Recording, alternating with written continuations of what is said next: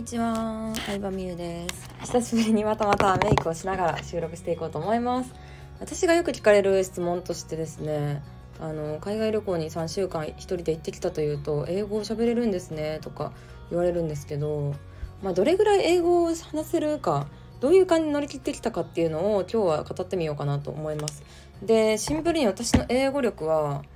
難しいんですけど説明するのが。ホテルとか飛行空港の人と普通の会話をするのはいけるかなって感じですね。うん、でも日常会話ができるかって言われたら微妙なレベルって感じでまあ空港とかホテルの会話ってさ正直もう定型文が決まってるわけ荷物預けるのになんかこう何？書き現金とかさこういうものが入ってないかとかさホテルやったらさチェックインした後に荷物を預けるかタクシー呼ぶかとかまあそういうのはもう日本でも経験してることやからあこの質問されてるんやなっていうのを単語聞き取ってなんとかわかるってぐらいなのでまあ日常会話できないレベルって感じですね。うん、でただ結構私受験勉強頑張ったタイプなんで読み書きはできるんですよこれが。そうなので試験勉強的な英語力は結構あるのでなんかマニュアル読むとかは説明を読むっていうのはまあ結構できますね。なので文章でやり取りする方がまだ得意かなっていうところですね。うん。でも結局海外旅行で大事なスキルって話すことと聞けるリスニング力なのでなんか本当に勉強してきたことってマジであんまり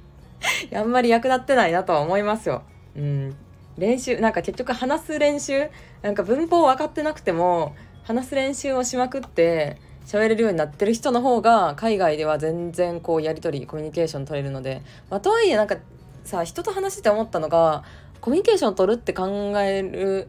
とあの別になんか文法どうでもいいんですよねぶっちゃけ言うと。文法どうでもいいからなんかとりあえず何でもいいから単語つないででも考えてることとか結局なんかあなたは何をしたいのとかあなたは何を思ってるのかっていうのを言わない方がイラッとされるなっていうのをすごく思うのでなんかもう結構反射的に何やろうなうまく話そうとせずに自分はこれをしたいっていうのを伝えるようにっていうのは心がけてました。うん、私が海外でもうほんといろんなトラブルというか ほんといろいろあったのよちょっと微妙なホテルに泊まった時にさお風呂場がさ詰まってたりとかさなんか電気が壊れたりとかさいろいろあったんですけど電気が壊れてるとか私は I want 何々私は何々が欲しいとかさ何々持ってますかとかもうなんかそんなんでいいんですよぶっちゃけ。喋る英語なんて。うん、でスーパーで買い物行った時にホテルでさご飯食べようと思って自分の部屋で。スーパーで買い物でフルーツとかヨーグルトとか買ったんですけどその時にフォークとスプーン買うの忘れてたんですよ。日本みたいにタダで配ってたりとか店員さんが気使って入れてくれるみたいなことは絶対ないのでちゃんと別スーパーの中でさ買っとかないとダメなのよね。フォークとかスプーンとかを。うん。で忘れてえやばいどうしようみたいな。もうヨーグルト食べれへんのかなって最悪手で食べなあかんのかなとか思ってたけどとりあえずホテルのフロントに行ってなんかそういうあのカテラリーが欲しいみたいなフォークとスプーンが欲しいみたいなことを言ったらなんかレストランから持ってきてくれたわけ隣のそのホテルについてる。がなんか怖かったけどとりあえずなんか言ってみる。何が何々が欲しいと何々で困ってるとか何々が壊れてるとかなんかそんな感じで結構会話をね伝えてましたね。でそれ言ったら向こうが返してきたことがまた何を言ってるか分かんないわけですよ。私のリスニング力がなさすぎて。だから何言ってるか分からへんからうんとなんかもうあんまり向こうに会話をさせないようにしてました。そう。これこれが壊れてて困ってるからいついつ直せるんですかとかなんかもう畳みかけるように 話すっていうのをやってましたね。うん、で最終手段どうしてもコミュニケーション取れなかったら翻訳アプリで喋ってもらって日本語に訳したりとかこもうこっちも日本語で喋って翻訳アプリを見せたりとかっていう感じまあ画像を見せたりとかっていう感じでやり取りしてました。で結構レストランとかでもこう日本みたいにさメニューがちゃんと何？模型みたいな感じなかったり写真すらないところが多いのよ。だって高級なフレンチとかってさ写真ないやん。うん。で基本的に写真がないんですよ。だからどれぐらいの量の食べ物が来るか分からへんから1人で食べるのになんかもうめっちゃ多いの来たら嫌やなと思って何回も失敗しちゃったんですけどそれで食べきれないぐらいの量が来たりして。でどうしたらいいかなって考えた結果私が思いついたすごい方法があるんですよ。メニューとかフランス語ドイツ語英語が一切分からなくても自分が食べたいものを食べ頼める方法っていうのがあるんですけど Google マップで今入った店を調べるんですよね。Google マップで調べたら絶対口コミとか誰かの食べた感想が載ってるやん。そこに食べた人の写真食べ物の写真を載せてる人がいるんでその写真を見せてこれを食べたいっていう風に注文してましたね。うん。そしたらなんか英語の微妙な発音で全然違うものを持ってこられてしまったりとか量が分かんなかったりするんですけどもうなんか3週間の旅行の最後の方はそんな感じで写真を見せて 会話をするっていうのにたどり着きました。これもなんかね本当にね英語力がもっとあればどれぐらいの量なんかとか何が入ってるのかとか質問できてその会話自体を楽しめると思うんですけど、まあ、やっぱりこうね旅行でちょっと行きたい人はどうしたらいいのかっていうのを見せてたので皆さん是非使ってください。はい。そうメニューはね Google レンズっていうのをかざすとこう日本語に訳してくれたりするんですよね、うん、写真とか画像とかね。でそれが結構使えたりしたんですけどとはいえその翻訳も完璧なわけではないしまあ言って何やろうなやっぱ写真がないと分かんないんでそこがね一番困ったところかなと。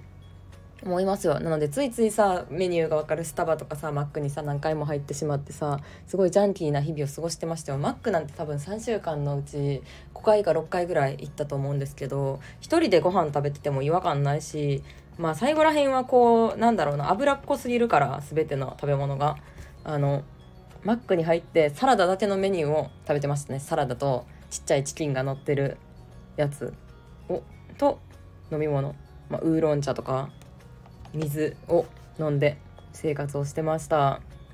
あ、そんな感じかな。そうで語学力もうね語学力でいうと TOEIC 自体は700ぐらい持ってるんですけどマックス一番良かったって点数が。だからあの留学とかする人って最低ラインが700ぐらいじゃないですか。多分留学前にめっちゃ勉強してる人って700とか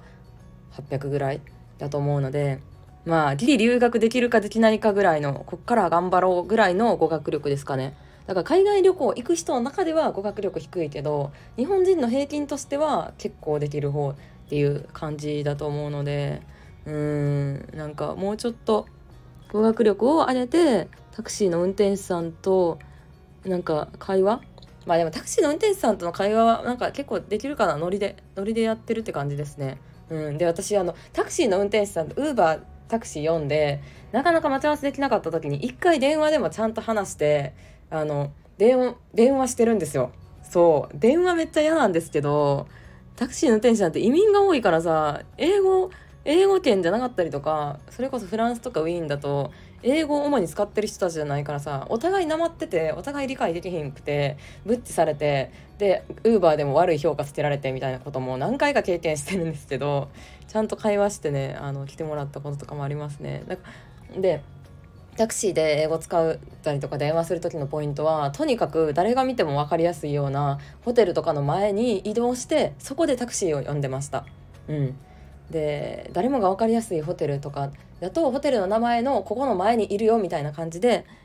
連絡して呼んでましたね。なので何の目印もない変な交差点とかでは呼ばないようにしないとなとかもそれも本当にいろんなトラブルとか失敗を経て分かったことなんですけどまあでもそういうねサバイバル感を味わえるというのもまた一つの海外旅行の楽しさだと私は思っているのでほんと3週間めちゃくちゃいい経験できましたね。楽しかった。またちょっと長期で行きたいなって思うよ普通に。うん。まあ、次はもうちょっと語学力上げてから行きたいですね本当に。不便なことが多すぎだし。やっぱ英語すら話せないとバカにされてるっていうのがめちゃくちゃわかるのでそこがねこうね悔しかったというかまあしょうがないんですけどね。英語話せず EU 圏内でさ英語話せなかったらさやっぱさ他の国の人と会話するっていう日常が普通にあるわけやからさこの人一体どうやって生きてんのぐらいの感じで見られちゃうのであのまあそれ自体もすごい新鮮な経験でしたけどね。日本やったらさ日本人やったらまあちょっと地方によってなわってるけどみんな日本語話せるっていう前提というのは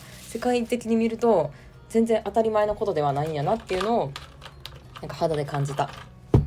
そう。という感じで今日は、えー、どれぐらい英語が話せるのかということについて、えー、語ってみました。ではではバイバイ。